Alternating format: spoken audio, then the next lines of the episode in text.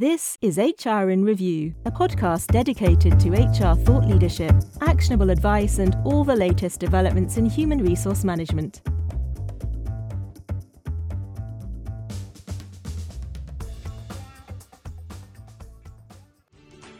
Hello, and welcome to HR in Review. Today, we're talking about three very important subjects within HR Firstly, we'll be looking at why you don't need to carry out blanket bans or blanket assessments to solve your issues with IR35. Do status determinations based around what the case law says, um, not what HMRC's guidance says, because you can't rely on the guidance in a tax tribunal, should it come to that. We'll also be talking about how to make employees feel valued in your workplace culturally, we find that whether it's between peers, even ultimately between managers and their people, that dialogue is much more open in the workplace than it ever has been before. But before that, let's hear from Sandra Porter, author of the book How to Be an HR Superstar. Sandra now runs a consultancy, the HR department. She started her career working for Daniel Craig's parents. That's right, James Bond. And then she moved on to work in HR for Starbucks and for O2. And what she realized was there just wasn't a practical HR book for professionals to help them implement the processes that they needed to. So she wrote it. We started by talking about whether companies would move back to focusing on how much an employee works rather than how much work they produce, if we ever move back to a physical office.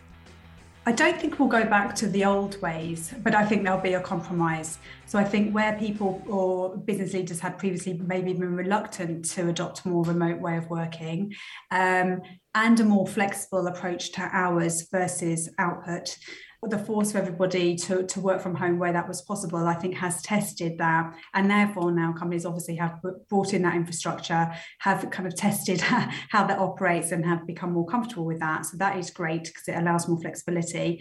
I think we're also starting to see the cracks. You know, there's a lot of research now that has demonstrated that that whilst remote working has brought many positives, both personally and to organisations, that there are that there are downsides and that and it does in, in many ways limit communication collaboration innovation problem solving a sense of belonging. You know there's and, and i think from an organizational level they're noticing they're starting to notice that now and are having to maybe bring it back bring back some of those traditional methods of actually meeting each other and also just personally i think different different behavioral styles need different levels of interaction and those with a high need for interaction are probably you know feeling quite lonely at times and therefore there will be a compromise well well actually that brings me on very nicely to your piece for hr review um, where you talk mm. about younger HR professionals feeling the strain of working within COVID and, and managing these pressures. I mean, what, what actually are the pressures they face now uh, younger workers compared to before.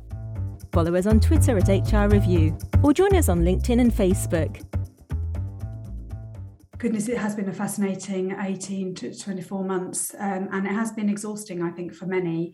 Where normally HR professionals, I think um, they you know they they develop their expertise. There's an employment kind of law framework and, and, policies and procedures within which they work. You know they're, they're solving problems on a day-to-day basis involving kind of employee issues whatever. But they they are basing their decisions usually on precedents or on policies and procedures. And that gives them that structure and that reassurance and familiarity within which they work. Um, when when we face something like a pandemic a lot of that goes out you know just goes out of the window we don't have that familiarity um, because suddenly Rishi Sunak would announce, um, you know, furlough or the need to quarantine or the need to self-isolate, and and and the businesses obviously look to the HR professionals to translate that, and often um, that would have felt very um, overwhelming for many because it wasn't that they didn't know the answers; it was really that the answers at some points didn't exist at all, and therefore you know that that kind of safety net for HR professionals of feeling that they know what they're talking about and can operate their area of expertise um, was taken away, and we were all having to react in the moment, learn as quickly as we could, um, and deal with some very heightened emotions at a time when everyone was dealing with such amount of stress. Mm. And you also talk in your piece about HR professionals needing to put their own oxygen mask on first. Mm. Um, Tell us more about what you mean. Yeah, I use that analogy because I, I, I really think it's really pertinent right now. You know, when you get on a flight and they talk about how you can then eh, um, support others in a crisis, they make a big point really when you're on a flight about the need to put on your own oxygen mask first. You're only good to be able to help other people if you are looking after yourself. Now, we were thrown into this to the need to react to the pandemic um, and all of the um, new kind of restrictions and regulations and things um, without any notice. Okay, so so obviously we've had to, to react, but it has meant that many HR people are, are often facing the, their own anxieties about a vaccine or no vaccine, about the need to self isolate, about a safe workplace. They're dealing with it themselves. They're dealing with it for their own families and friends, mm. and then also facing a lot of pressure in the workplace from business leaders and employees, all also reacting on a personal level and a business level, organizational level to those changes. Um, I think the HR professional has done an outstanding job of being able to rise to that challenge and give the support that's needed. But it has come at a cost. And, and unfortunately, I whilst I think initially we felt that um, that, that would probably calm down and, and those um, extreme work levels would, would dissipate, it did to a degree but there's still a heightened level of change. And that means that HR people are continuing on, on many fronts, I think, to have to work longer hours in a more heightened kind of emotional state. Um, and that is is not good over the longer term. There's a shelf life to that. So, you know, in in, in the article, um, you know, I'm referring to the oxygen mask as the need for HR leaders, our business leaders, to be able to pause I think we need to create a pause to reflect on what has happened and to recognize the contribution of the HR team, you know, that have pulled out the stops and worked some very late nights, you know, and, and had to deal with those questions. And often a lot of stress and um, you know, I mean, I had um, managing directors for our clients phoning me in tears and, and shouting because they, they were so scared of their future. Um, and all of HR, I'm sure a lot of HR professionals have experienced the same. Um, what can businesses now do to say, HR did a cracking job, um, but what did we learn? And how are the HR professionals feeling now? You know, there's a need to stop and reflect and think about what the learnings have been and then think about what the future holds because a reliance on best practice and things doesn't count anymore because um, because change is coming so quickly we need to be very creative within our professional kind of um, boundaries to, to enable business as quickly as possible. I was speaking to someone earlier who talked about um, increasing the need for empathy in a workplace, saying that the more empathy that we have for our colleagues, whether they're HR professionals or you know the CEO or whether they're admin workers or the secretaries or anyone in the workspace, mm. it actually creates a a better atmosphere and this then indirectly also helps a business succeed because you know less people leave you know you retain more staff mm. and it just ends up being a much more um, wholesome place. What are your thoughts on that? Completely. Um, i completely agree. The, the, need for empathy and compassion in an organization is absolutely crucial. Um, the hr plays such a such a specific role. You know we are often the conduit between the employer's expectations and the employee experience. And, and sometimes that translation between the two is really important to make sure that, that the business can operate effectively. Where HR need to play a role in kind of in hearing individuals and as you say at whatever level that might be being that sounding board and being able to understand the, the person's perspective and help them feel heard is crucial and that is to enable performance um, you know to, to drive the business forward but it's also to mitigate risk. You know when you look at cases that go to tribunal um, there have often been significant opportunities in the history of that case where the employee just didn't feel heard. And and, and therefore the, the the role of HR to be able to help people feel heard, whether that is through a process or just paying attention, giving people the time um, and understanding it from their shoes is really important from risk mitigation, but also to help employees. And with, with obviously the, the increase in mental health issues in the workplace, that compassion and empathy is not a soft and fluffy um, skill to have. It is crucial And it shouldn't be taken for granted that HR people just automatically have that. Just because you put a HR um, title on your business card, it doesn't mean that you necessarily have it automatically. And therefore, I think HR leaders need to take time to ensure that junior HR colleagues throughout that team are able to um, demonstrate the, the compassion for, for other people and that means active listening it means listening really generously it's about understanding people's body language to, to hear what is actually being said rather than the words that are being said. So it's um, yeah now more than ever and it's not going to go away. Is so that, um, professionals need to get up to speed. Is that something that can be taught though? Empathy compassion you know? I know listening can be taught but can people really be taught to feel? Yeah i think I think for for many it comes more easier than others. So it's not um, it's not it should not be taken for granted.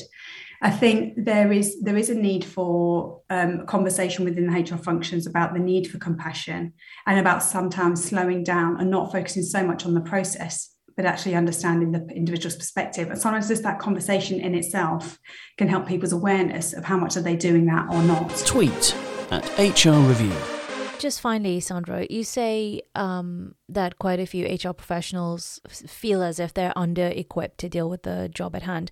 But judging from what you've seen, are they under equipped? Or Is that, is that just a feeling uh, across the board because, you know, we're doing things much differently than before? I would, would definitely say that many are feeling under equipped.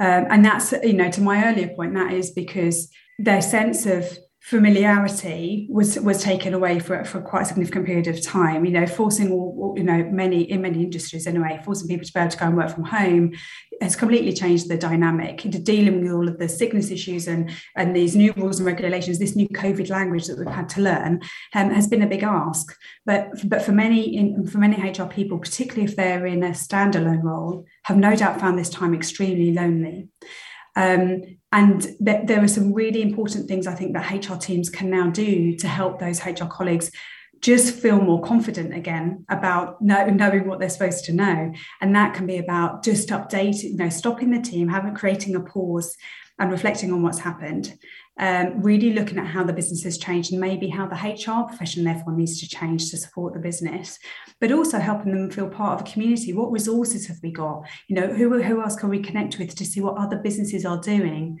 to be able to adapt in this new environment. So get more of a sense of how is everyone else doing? What else can we do?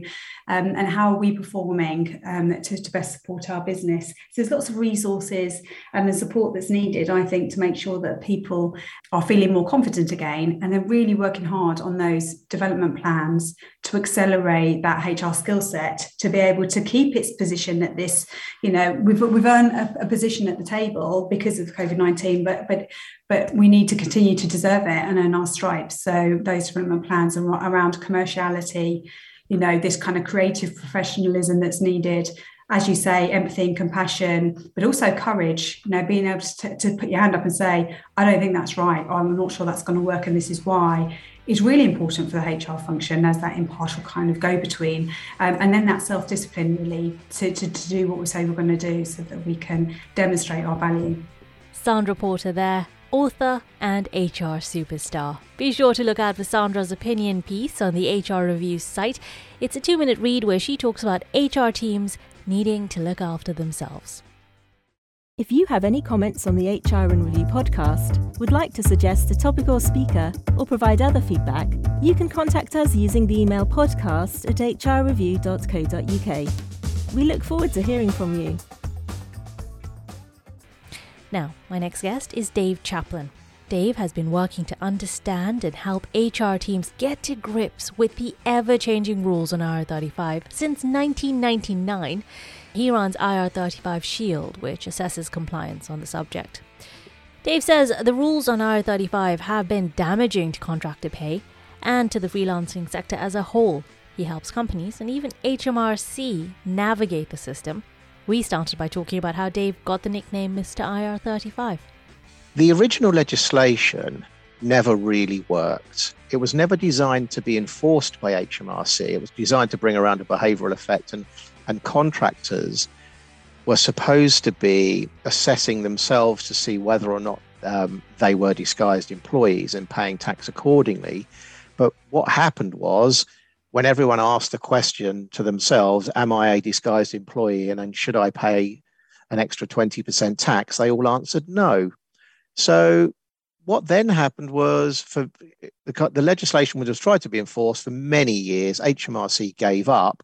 And then finally, they decided to go with the original plan they had um, back in February 1999, which was to ask the hiring firms to assess the relationship um, as to see whether it was one of disguised employment and then deduct the tax at source.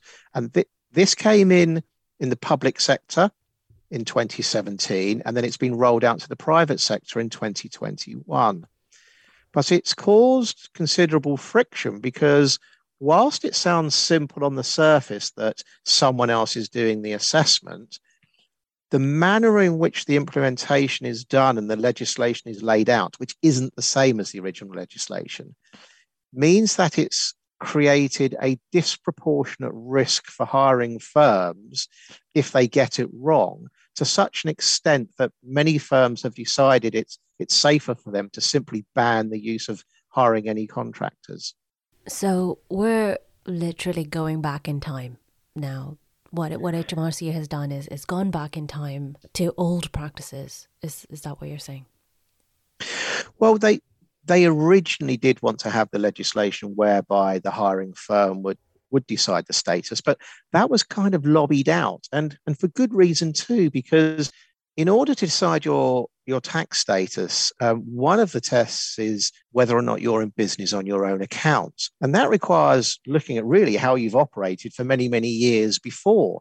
And it's it's impossible for a hiring firm to know what you've done all those years before, and it's, it's one of the massive flaws that we we currently have with the legislation. So, what would you say hiring firms should do? What is your advice to them to ensure that they manage this effectively? Ironically, whilst there is lots of fear in the market, and they have, uh, and many firms have taken a knee-jerk response and banned limited company contractors, it's it's fairly ironic because if they do things right, then there's really nowhere and no way for HMRC to, to push more tax onto them and tell them they've done it wrong because of the nature in which you go about defending one of these types of um, status investigations.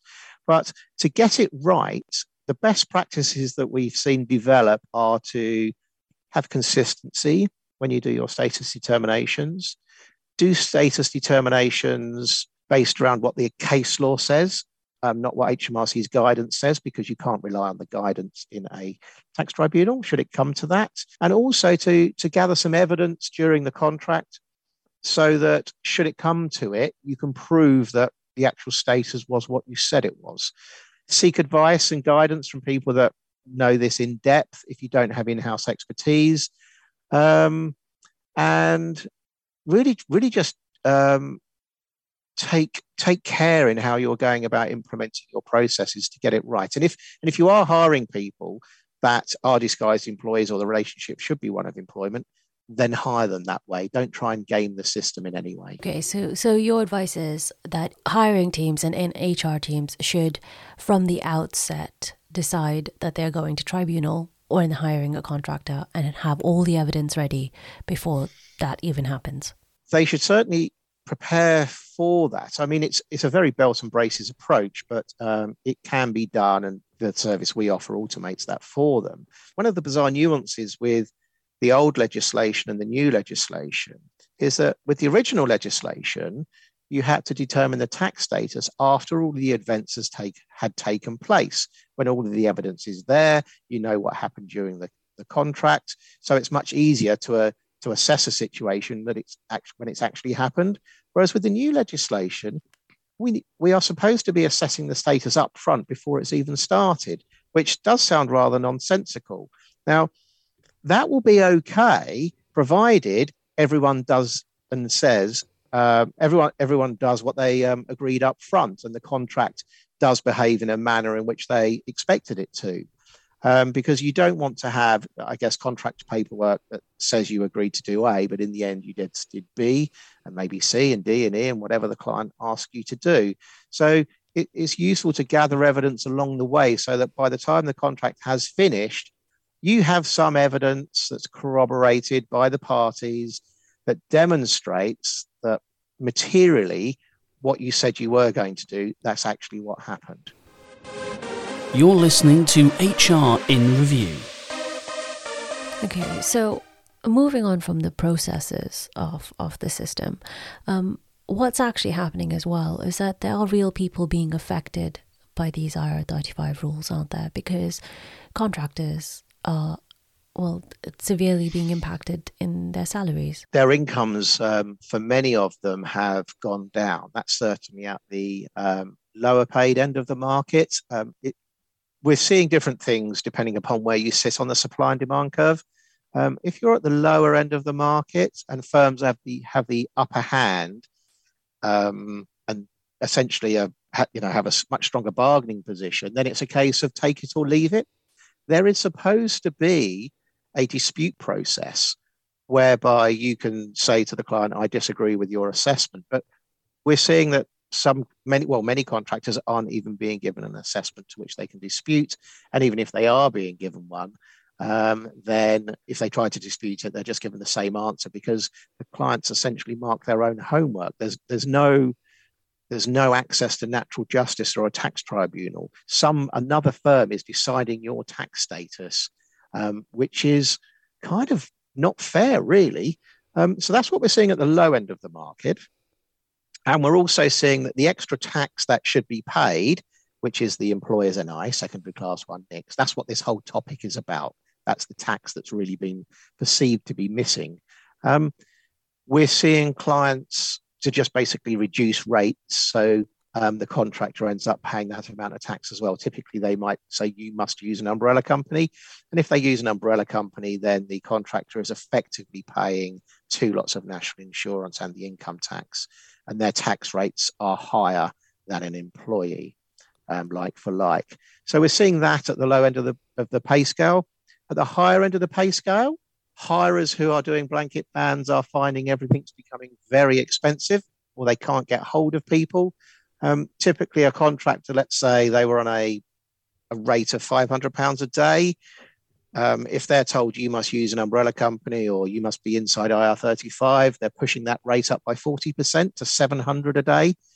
So this is really pushing up the costs of projects. Some firms have fixed rates that they they can pay, so they just cannot access the people that they want. So I guess we're not going to see uh, a change of blanket bans and blanket blanket assessments anytime soon. We we are starting to see it where firms are unable to get hold of the resources they need to do the projects. Um, the default position for most firms will be to go for the path of least resistance and least risk. And if they can't get hold of people, they're starting to change their minds and hire people um, outside IR35 and engage with the legislation properly. It really does depend on supply and demand. Tell me about your company and what it does exactly, and how um, how you work with HMRC to help people who, who have contracts and uh, who feel that they have been mis misassessed. If people have been um, misassessed, um, we don't really help contractors with disputes because the answer is always the same. But um, with IR35 Shield, um, we built this company and it was a spin out of a, a, tool that I'd actually built 12 years ago as part of my um, website contractor calculator. So we spun this out as a, as a new tool we upgraded it and it enables companies to do assessments at scale consistently and quickly so that they can engage with the legislation and hire contractors safely. It also it offers um, assessments to contractors as well, because if they're still under the old legislation, um, because they're, perhaps they're working for a small company, um, then they need to do their own assessment. So it's about providing fairness, really. Um, we envisaged when the legislation was first announced that whilst HMRC said that they were going to build a tool, we'd seen the history of them building those types of tools and we knew that they wouldn't be very good at it. And that has kind of been proven correct. So there's now quite a market in lots of firms using other tools that align with the law rather than using HMRC's tool. We do speak to the um, we speak to HMRC, the off payroll team, and help give them gu- advice with some of their guidance.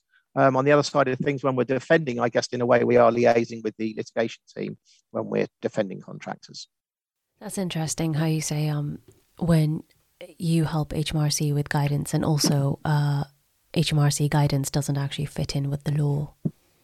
There's so much of the guidance. Some of it's really, really good. Um, and other bits, you read it and you, it, it, and it's um, no, it, there's definitely scope for improvement. Uh, the challenge they have is that this is an exceptionally complex topic, and they're having to try and explain it in a very simple way, which is almost uh, an impossible job for them. Um, I guess that's why firms need to try and seek need to seek advice from specialists. I think uh, if you try to just read the guidance on the HMRC website itself, um, you would run into trouble. I know that HMRC take three to five years to train their own inspectors in matters of status. So um, that's not something anybody's going to learn overnight themselves. Dave Chaplin from IR35 Shield speaking to me earlier. Why not subscribe to the premium version of HR in Review? You'll get ad free content, early and extra episodes, and more. Even better, although it's the premium edition, it's absolutely free. Sign up at hrreview.co.uk slash podcast. Now, let's hear from Matthew Gregson. At the moment, he is head of corporate at Howden Employee Benefits and Wellbeing, but for years he's been a champion for employee well-being. He helps businesses introduce well-being and global initiatives, some award-winning, now, since the pandemic, Matthew says working from home means paying more attention than ever to employee health. We started our conversation by talking about peer support in the workplace, which Matthew is a supporter of. He also talked to me about how companies are now focusing more than ever on how the employees feel. I don't think that anyone would deny there are people who are designing and changing the culture and reward programs they have to be more diverse, more inclusive, more sustainable, more purpose driven, with an intent to still stay ahead of the competition. So it's just a different way of driving the same outcome. But I do also believe there's a lot of uh, companies out there who would forsake that extra degree of profit, that extra percentage of profit, to invest in doing the right things, both at a co- corporate social responsibility level and for the benefit of their people. So it's interesting. For example, you go to the technology sector, which I think has been one of the best sectors at embracing employee well-being and and indeed uh, driving a diverse and inclusion agenda. Um, what makes you say that? I think more than anything, the level of investment that they put behind these initiatives. So, without naming names, but if you look at the big tech giants, the, the big brand names we all know of. My understanding is that we see them deliver kind of far more in terms of richer benefits and well-being programs than other sectors and other employers do. But um, those sectors so, also, I, I work a lot in the technology sector, and those sectors also insist that employees work 20 hour days sometimes. If there's a project they will not let up. There's not always um, an open forum for women who are being antagonized or or people of lgbtq um, minorities. There just isn't an open forum for that. So yes i think there is a place uh, where technology companies do offer perks and benefits and it's, you know it's well known that even you walk into the office and there's ping pong tables everywhere and then you know there's health benefits as well. But there are also added issues that aren't well publicized either. No i i, I agree with you on that. And uh, sorry my point was more about you know are we are we seeing them invest in all these programs and initiatives simply to try and set a new agenda and to, to do something almost altruistic? Or do we believe that companies in those sectors are still, as I say, just very minded to design the employee experience around the talent they want that they believe is driving their business forward? So I'm personally not sure to the, to the original question you've asked whether we're seeing companies do this still with that growth and profit mindset or whether or not they too are kind of softening that corporate perspective and thinking actually they would happily spend more of what would otherwise be profits, ensuring that they're doing more of the right thing by their employees and by wider society. Mm. Um, okay, so let's change tack a little bit. What advice do you have for HR teams who want to ensure that they have healthy employees who are also happy to come into work and continually are engaged with regards to perks and benefits? Yeah, because I was going to say, I mean, it's a great question in its broadest context, right? Because they they need to, firstly, even before we get to reward, believe in the business, right? So believe that it, it it's doing a good thing and the right thing, um, both from a commercial perspective and a maybe more societal or ethical perspective. Then they need to know that they've got the right role, that they've got the right tools, and that they can see their contribution to where that business is going. So there's a lot of things that come before the question of reward. But when they do, I think nowadays they have to they have to very much think about it in two or three terms. One, um, there's no doubt it has to remain competitive, right? So when people are thinking about benefits and well-being, they need to ensure that they're still investing the amount of money that their employees are expecting. I don't think they can dress up uh, a few nice things, as, as you you rightly say, like ping pong tables and uh, and free ice, free beer or ice cream on a Friday and not properly invest in pensions and healthcare and those other larger, expensive expectations. Find us on LinkedIn, HR Review. One of the things we haven't talked about actually is um, the biggest contributor to better mental health in the workplace is um, a person's manager. And, you know, there are certain people in the world who don't need managing and who are able to continue with their work and you know and actually being managed in a traditional way tends to hurt their performance. And then there are the people who might want you know constant check-ins maybe three four five times a day and um, who need assistance or um, just to make sure that what they're doing is the right thing. And i was reading a book and i can't remember. Uh, it's i have brain fog because of covid but anyway it's um somebody something Gallup, and he talks about how if you have someone who is your manager and you don't I don't know, you aren't happy with the way you're being managed, that is most likely the the biggest reason that you would leave, even if you have all of the other benefits, including a large sa- salary. Because obviously, managers aren't doing this on purpose. But what can they do to make sure that they are catering to each employees' different needs because obviously every employee is going to be different and need different things. Yeah, they most certainly are. I um I don't profess to have any of my own wisdom here, but I'll steal some from somebody else, um, which is the uh, the investor Ray Dalio, and he often posts on social media kind of his his principles for various things, including a great one I read recently on his principles for management. And he said, create a genuine emotional bond with the person if you don't genuinely care about people, don't pretend or want to be a manager. So I think that that's probably the most important thing is whether or not we're assessing the competency of our would-be managers on the basis of their human skill sets as opposed to being the best performer in the role. And then once that is the case, if, if we can successfully select out those who have a genuine caring for people, is then giving them the training and skill set to know how to tackle different people differently. No one ever say that with their friendships they they have a you know a playbook for exactly how they manage every friendship exactly the same way. They should be exactly the same thing. You know, um, I'm not a particular fan of, of the term kind of um, like a, a social chameleon, but it's that idea that if you want to perform the best for another person, you have to mirror them, you have to understand them, you have to see things from their perspective. That was Matthew Gregson from Howden Employee Benefits and Wellbeing. That, my friends, is all we have time for today. I hope you've enjoyed listening to my guests as much as I loved talking to them. But most of all, I hope you learned something today.